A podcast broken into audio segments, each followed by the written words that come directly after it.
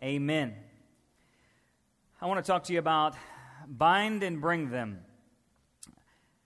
Uh, James attended a small conservative, mostly white church in the South.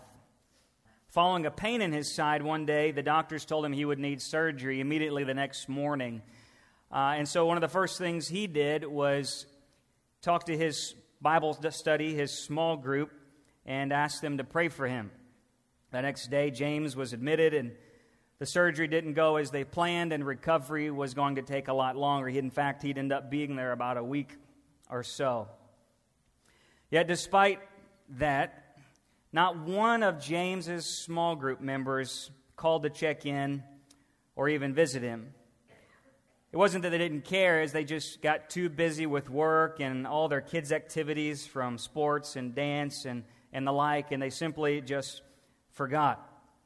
A few of them even thought maybe the, probably the pastor would, would visit James, but when the pastor found out it was a day later, and, and little did they know that he was so overwhelmed with his to do list nearing burnout. After all, only about 15% of the church members even served once a month, and even less, 6% or so, tithed on a regular basis. And the list kept getting longer and longer. In fact, most of the church didn't even know James. After all, they only came about one time a month on a Sunday morning and failed to have any meaningful relationships with anyone outside of the morning service. Yet one woman did visit James that week. Her name was Nadia. She was from James's work and she noticed that he was missing. Now, Nadia was different from James in every single way. In fact, they often offended one another. She was a liberal, a black Muslim woman. She was outspokenly pro choice. She was anti gun. She was pro amnesty and engaged to another woman. Yet that week, she visited James every single day after work. She brought him puzzles and snacks, and even used her day off to cover for James so he wouldn't be absent and fall behind. James was blown away by Nadia's compassion because that week it was Nadia who showed James Jesus. There is a, uh, a term in psychology we use, it's called the bystander effect. It's the thought that when we're in a crowded situation, you see this on the news sometimes, there'll be a, a person dying on the street, and all these people in New York City are just passing by, no one stops. The, the study basically says that when we're in a large group, the larger the group we are, the, the more responsibility is diffused uh, among the members. And people begin to look to one another and they think, well, somebody will stop, or somebody will act, or surely maybe they know something I don't. Maybe that guy over there has got this going on, and maybe I don't want to get involved in that, or maybe it's not my responsibility, it's somebody else's responsibility. And this is a social phenomenon that you see it all over the news all the time.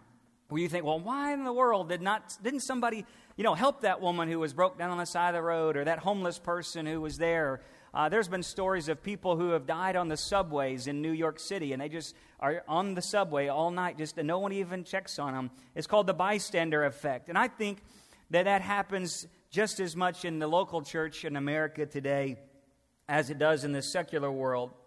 People naturally think it's not my responsibility, or I, I don't want to get involved, or everyone is waiting for someone to do something. Everyone often waits for someone to do something. You probably have this at your work. There's some kind of piece of trash or something's left out in your break room, and, and every day that maybe it's that microwave that's dirty. And you know, somebody is going to clean that thing, and they just keep putting their food in it. One day it's probably you, and you say, Well, you know what? Finally, nobody's done with this, and I'm going to do this, right? How many people know what I'm talking about? Everybody waits for somebody to do something. In the church, it can be this. You know, that's what we pay the pastors for. Or other people will volunteer. They probably have enough, or they've got plenty of help, or maybe, you know, I'm not qualified uh, to do that or to do anything. I'm, I'm kind of too busy, but maybe one day uh, I'll get involved. Or they go to church, and, or, you know, or they could go to church if they wanted to go to church. How many people are you called to help? Think about this this morning. How many people are you called to help? How many people are you called to help? What if your action today and tomorrow could be the catalyst for other people to jump on board and begin to change?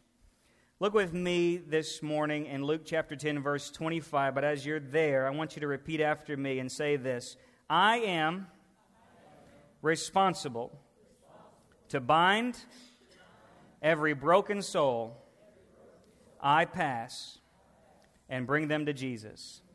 Let's say it one more time. I am responsible to bind every broken soul I pass and bring them to Jesus.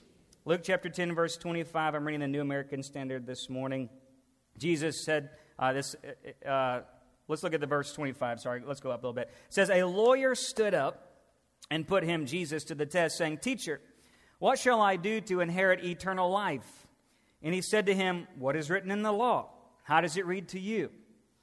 And he answered, you shall love the Lord your God with all your heart, with all your soul, with all your strength, and all your mind, and your neighbor as yourself. And he was quoting Leviticus 19. And Jesus said to him, You've answered correctly. Do this, and you'll live. But wishing to justify himself, note that, he was putting Jesus to the test, wanting to see if Jesus had the answers. And Jesus says, Well, how does it really interpret to you? What do you think the Bible says? And he says, Well, it's love God with everything, love people with everything. But to justify himself, he said to Jesus, And who is my neighbor? And Jesus replied and said this, and here's his story. A man was going down the road from Jerusalem to Jericho, and he fell among the robbers. They stripped him and they beat him. And he went away, and they went away, leaving him half dead. And by chance, look at that divine providence, a priest was going down that same road. And when he saw him, he passed on the other side. Likewise, a Levite. Now, a Levite was a minister in the temple, kind of what we would talk about a deacon today. And when he came to the place and saw him, he passed by on the other side. But a Samaritan who was on the journey came upon him, and when he saw him, he felt compassion. And he came to him and had bandaged up his wounds, pouring oil and wine on them, and he put him on his own beast, that is a donkey and he brought him to an inn, and he took care of him. On the next day, he took out two denarii, that's two days' wages, and gave them to the innkeeper and said, Take care of him, and whatever more you spend when I return, I will repay. Which of these three do you think proved to be a neighbor to the man who fell into the robber's hands? And the lawyer said, The one who showed mercy towards him. And Jesus said to him, Go and do the same. The question by the religious man was, Who am I responsible for? And what his heart was really asking is, What is the least I have to do to go to heaven? What's the least amount of people I have to love in order to make heaven and not go to hell? Jesus, what's the minimum level of love you require? Who is my neighbor? Now, if you get the background of this, Samaritans were called dogs and devils by Israelites. They were the half Jews. They had mixed uh, Judaism with pagan ideals. In fact, they had written their own Bible, their own Old Testament, made their own temple worship, had their own priesthood, and basically just muddled up the whole thing altogether and were really blatantly idolatrous. We could look at it today. If you're a Christian, you find things that are Jehovah's Witness or Mormon, things that you would see on the news. And somebody would say, well, they're a Christian. But you probably and I know better that that is not exactly the same as what true Christianity is. There are things that are muddled, it's half truth, okay? And they were like this. And there was this, not only that, but it was racial discrimination going on. These people, if you saw a Samaritan, you would probably pass on the other side of the street because you would think he was going to rob you. And so Jesus flips it on the head. And, and if you were an Israelite in those days, you would know the commandment said this it said, If you even saw your neighbor's ox or your neighbor's donkey injured on the side of the road, you, as an Israelite, were responsible to help out even your neighbor's donkey. So, how much more would you supposed to help your neighbor? So, Jesus says there's these two Jewish guys, very religious guys, pass by another Jew. And not only do they help, not help his donkey or his ox, they don't even help him. They even look at him and pass on the other side of the road. But a man, a devil of a man, a, a pagan of a man, had compassion when his own fellow countrymen did not. This story would have been scandalous in that day. It would have been scandalous. It actually would have maybe even formed a riot. But the question is same for you and I today. Who is your neighbor? Who is your fellow man? For us today, it, like I read in the first story, it is very much your neighbor may be conservative or liberal. Your neighbor may be white or black.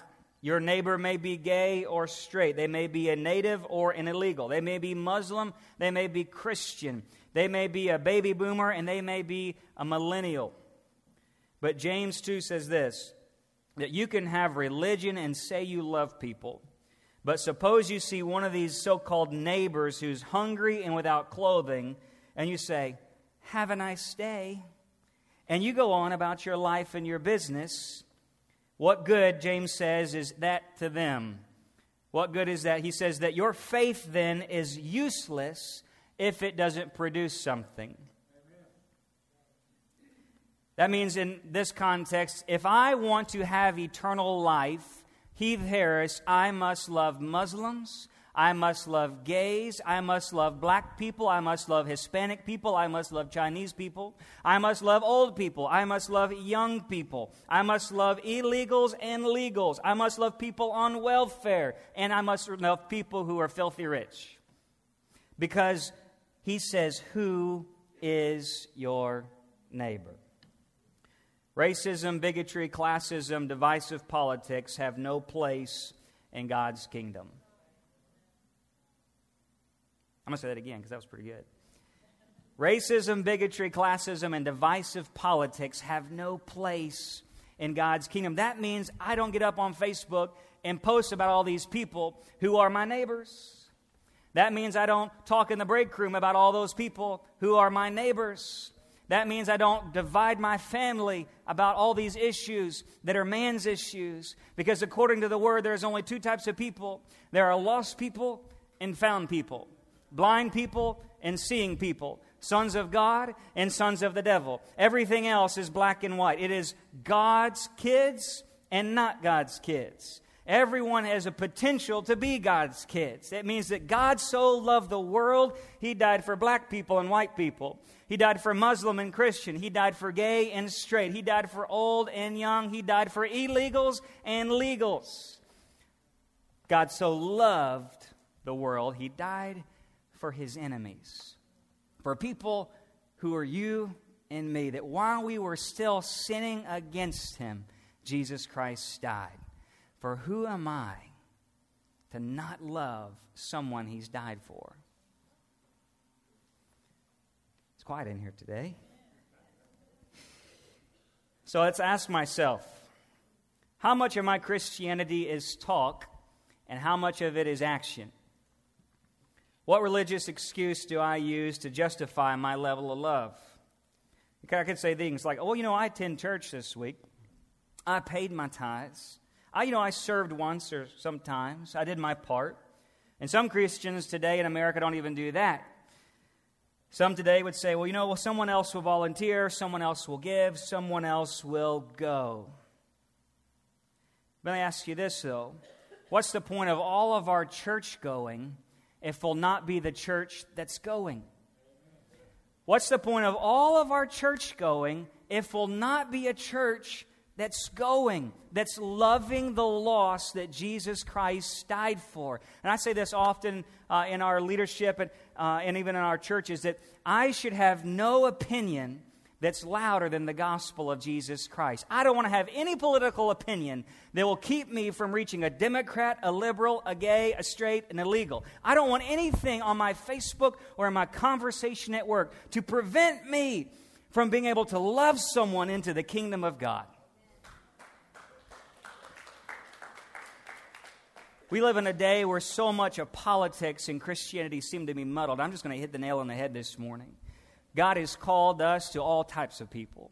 And heaven forbid, Lord forbid, that I have something in my life, some hidden racism, some hidden political agenda, some anything in my heart that would keep me from loving someone like Jesus did when he died for them.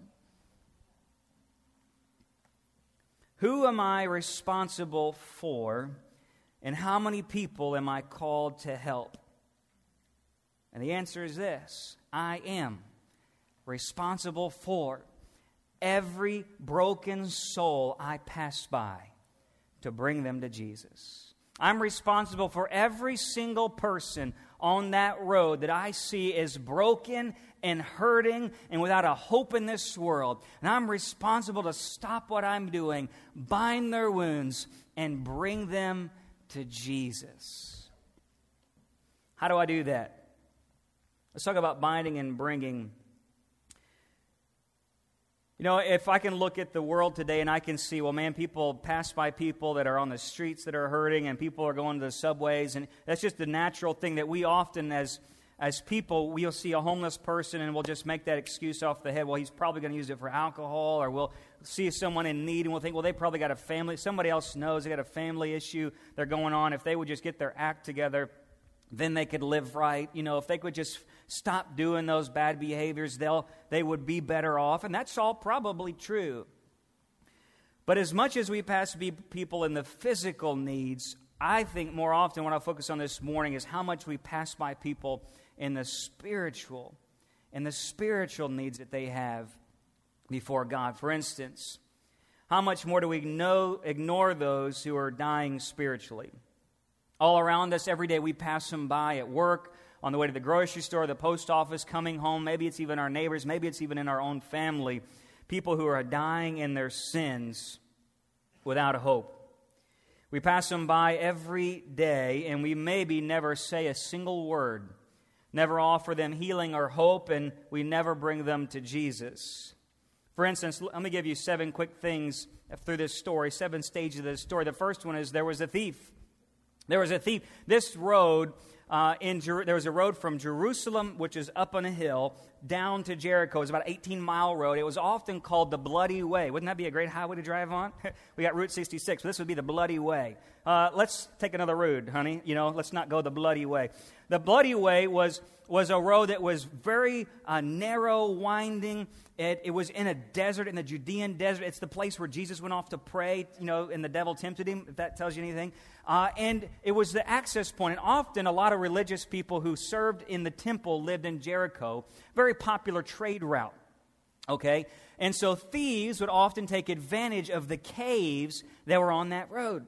And if people were passing by, they could jump out of the caves, get their stuff, and go back in and hide again. Nobody would ever find them. And Jesus would have picked this on, on purpose. They would have known exactly the road uh, that he was going to. And these robbers were taking advantage, listen to me, of people who were trying to get to the city of God. It was either people coming from the city of God or people going to the city of God. Let me tell you something. On this road of life, it is a dangerous, windy, ravenous journey. And we are trying to get to the city called Zion, our heavenly home. But there is an adversary. The Bible says he is like a thief. And what do thieves like to do? They like to kill, steal, and destroy. Even Peter says that this devil, this thief, is like a roaring lion. He's prowling around, hoping to pounce on someone to devour them. And if you and I are along this road, no doubt every single place you go, you can't go to Walmart without seeing someone who's been attacked by the devil. You probably can't even go into your family, into your homes, and not know that someone has been preyed on, someone has been taken advantage of. They've maybe uh, put themselves in that position, you'd say.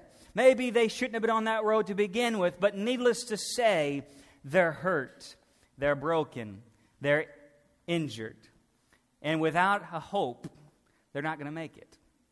They're not going to make that heavenly home. They're stuck in between this life and the next life. And if they would die today, if they would die today, they would spend eternity in a devil's hell. And every day we pass them by, those who've been attacked by this thief.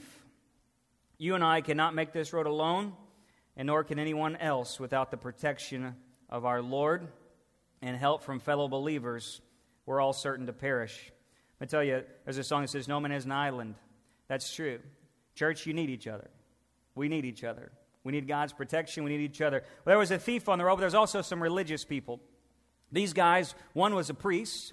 It's kind of like one of those jokes. Three people go into a bar. One's a priest, one's a Levite, one's a Samaritan. That's kind of how I see this story. If Jesus would tell it today, right? But on this place, there was this priest. He had just left temple worship, ministering the Lord, the sacraments, and doing all this stuff, experienced the presence of God. And as soon as he leaves the city, he starts his journey, and halfway along the way, he sees a man. What does he do? I don't think I want any of that. If I stop, what if the robber gets me? Maybe it's a trick. Maybe he's part of the team. There's all kinds of excuses we could say. I pass people all the time, and we go through the light. Well, you know, it's really not the right time right now to talk to them about the Lord. Uh, they probably already go to church somewhere else. We're at the West Restaurant somewhere. I don't. Maybe it's just not the right time. Let me just let's just go along. That person you can see inside of them, they're hurting, they're broken. Uh, I'm just not comfortable right now. We just left church Sunday morning, right? Uh, there's the deacon the Levite, he, he goes to say, he actually looks at the guy, it says. He saw him, walked up to him. I wonder if he's, yeah, he's, yeah, okay. Let's uh, keep on going. Honey, get the kids. Let's move it faster. There might be some, again, we could look and say, how could these people just have come from worshiping the Lord and not even helped one of their own? And how much more do you and do I? pass by every single person on Monday morning, having experienced God on Sunday, not say a word about Jesus, not pray with someone who's in need, and know that if Jesus was coming back, and if I believe it, and if he was coming back today, that person I would have passed by at work, passed by my neighbor, passed by at the grocery store, and they would not have a hope. Jesus said of that generation, He said, These people honor me with their lips, but their hearts are far from me. There was a thief, the religious, and there was the compassionate. Despite all the religion, the Jews had been blind and they were selfish, even in their religianity, their churchianity. Yet the Samaritan was the one who saw. He had empathy because you know why? He was an outcast, he was forsaken. He knew what it felt like. And the Bible says that Jesus, he too, was despised and forsaken among men. That surely our griefs and our sorrows he bore. That, that we esteemed him stricken, smitten, like he deserved it. And yet he took it upon himself. You see, Jesus, when he came in that generation, he looked, the Bible says he looked and he saw the masses, the crowds. And it says that he wept, he had compassion over them because he saw them as lost sheep without a shepherd. And he says, Surely the harvest is great. Church, won't you pray to the Lord of the harvest that he'll get a hold of some hearts and send people to my people? My heart breaks for them. I see them alone on the road, lost without anyone to guide them, no one to speak life into them, no one to stand in the gap for them, no one to pray for them, to bind their wounds and bring them back home to me. Won't you pray that God gets a hold of somebody's heart to stand in the gap for a generation? Because Jesus was forsaken. The Bible says that he is near to the brokenhearted and he saves those who are contrite in spirit. He'd even say in Hosea that he desires mercy before sacrifice. You see, all of our church going, all of our doing, all of our going to church and paying our tithes and acting the Christian part and voting the right way and posting on Facebook the right way and wearing the t shirts is nothing if we pass by people every Monday, every Tuesday, every Wednesday, and we never speak Jesus.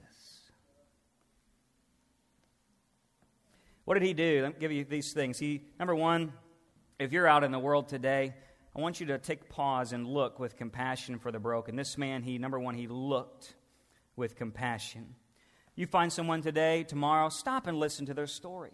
Find out how they got there, what's going on in their life. That's the first thing you can do today is look with compassion for the broken. Number two is this give the word and the spirit. This man, he bound his wounds. He used wine to clean the wound. He used oil to soothe it. That was kind of the, the cocktail back then. They didn't have antibiotics like we do today and, and first aid kit. He would use that wine. It would cleanse out, the alcohol would cleanse out any infection, and the oil, the olive oil, would soothe that wound.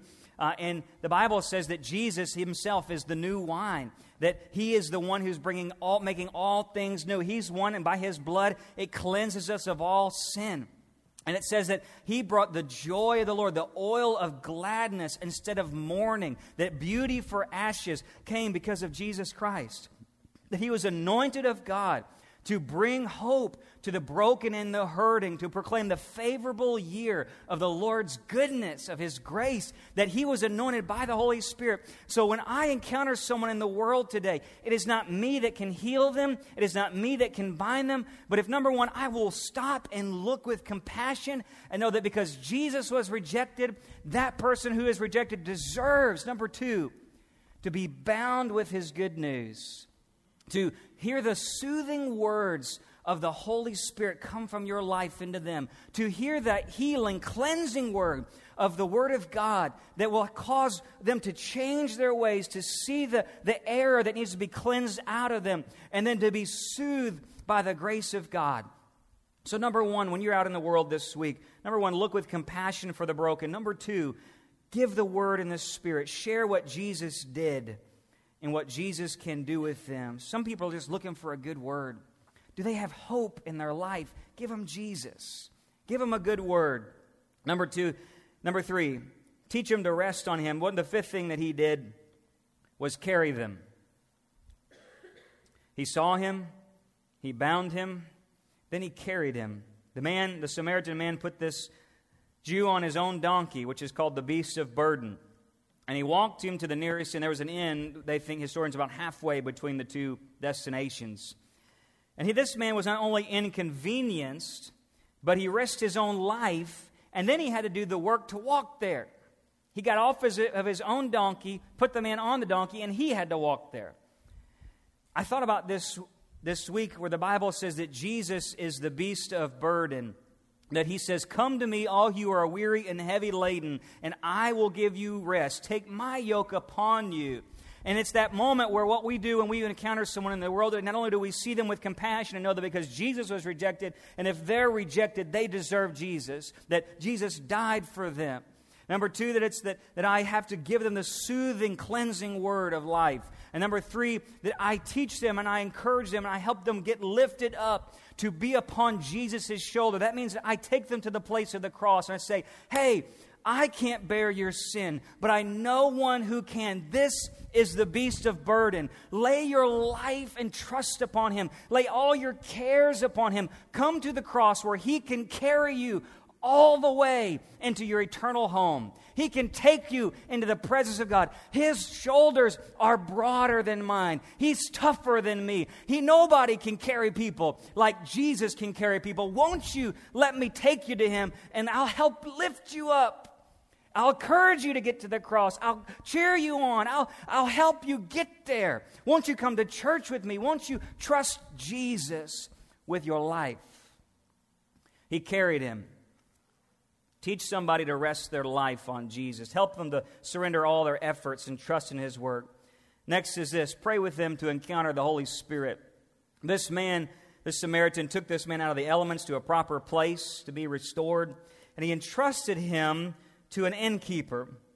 That innkeeper was better suited for his healing. And I think about Jesus, the great physician, who makes this church a Holy Spirit hospital for the broken. And this man puts him upon the beast of burden. The beast of burden takes him to a place where he can get the help he really needs. I think about bringing people into the church. I think about Jesus is the one who's going to heal them. I can't heal anybody, but I can bring them to Jesus. I can entrust their life to Jesus. Every person I come in contact with, I can say, Jesus, won't you care for this person? Jesus, I'm giving you this person. Jesus, I'm praying for this person that you'll soothe them, that you'll heal them, you'll restore them, you'll provide for them. And I'm going to encourage them. Find your needs in Jesus. Find everything is met in Him, not in me, not in this church service, not in this program, but you can find all that you need for healing and hope in Him. There's not one single verse that tells us to invite people to a church service. Jesus said that my house is a house of prayer for the nations. It is a group of people who are filled with the Holy Spirit, and it's the Holy Spirit that is on the healing side. It's the Holy Spirit. And when the church is anywhere, anybody who needs Jesus finds Jesus. It's the moment where the Holy Spirit becomes between two people and it binds them together and fills them.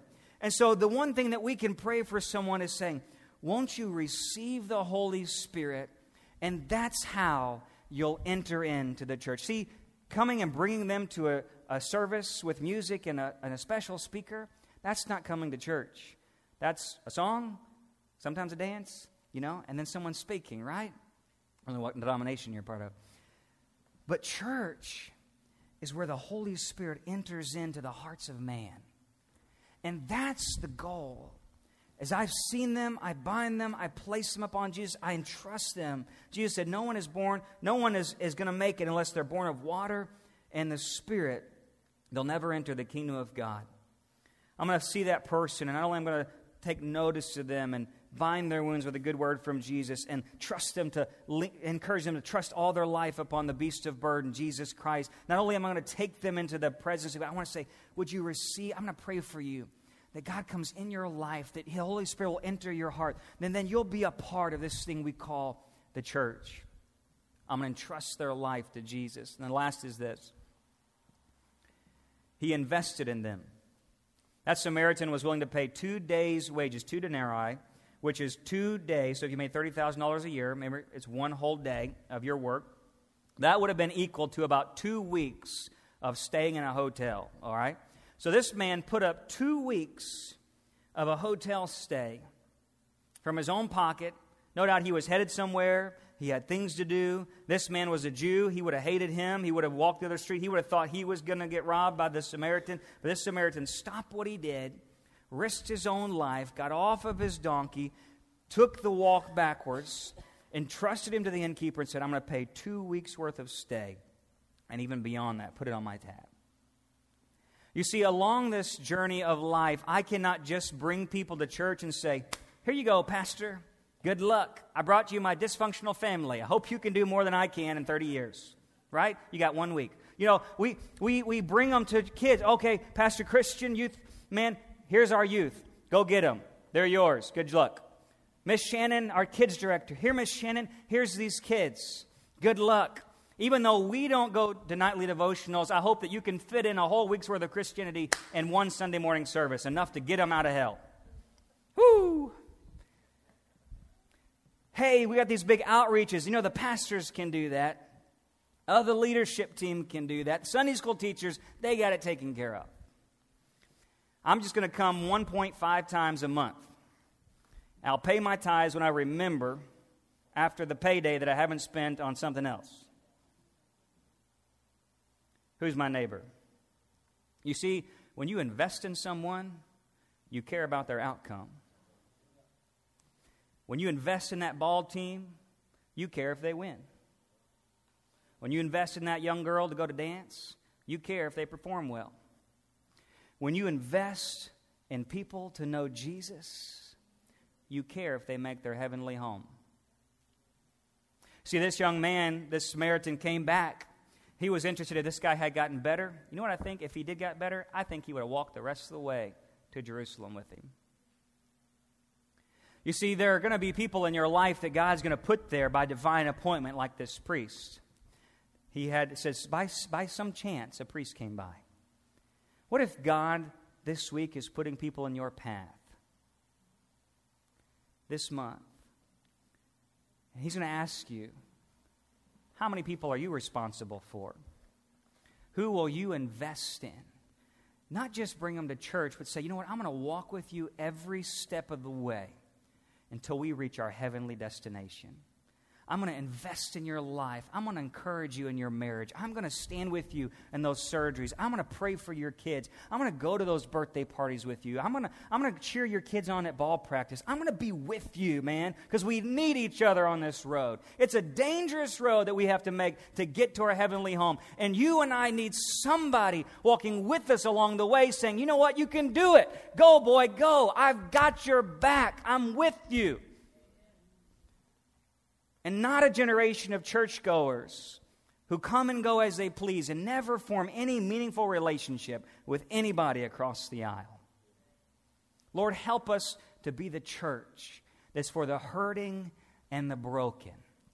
And say, Lord, if you can use anybody, you can use me. God, I'm here. Lord, I'm willing. I'm willing. God, I want to be that person. I want to be like that Samaritan man. I want to be showing Jesus. Every head bowed, every eye closed. Worship team, would you come?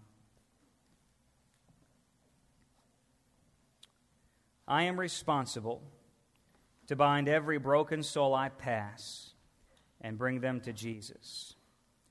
My neighbor is anybody who needs a neighbor. And who needs a neighbor more than those that are dying and on their way to hell?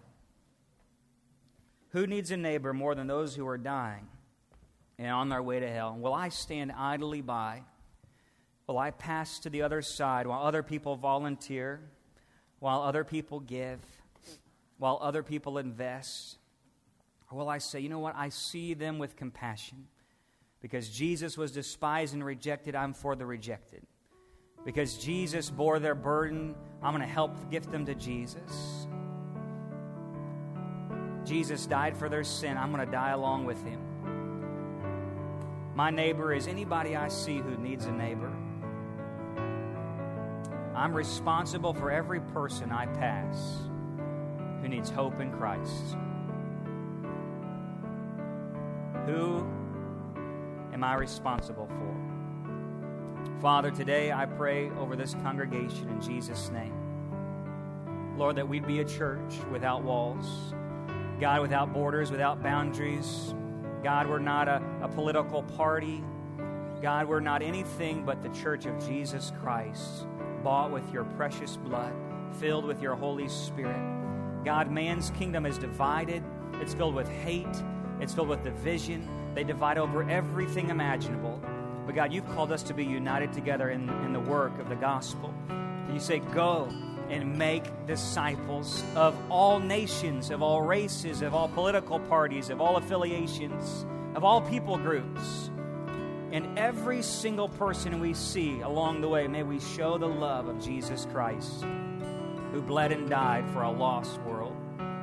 God, give us compassion, give us empathy, give us the willingness to sacrifice, to get skin on in the game, Lord not sit idly by while we watch a world going to hell.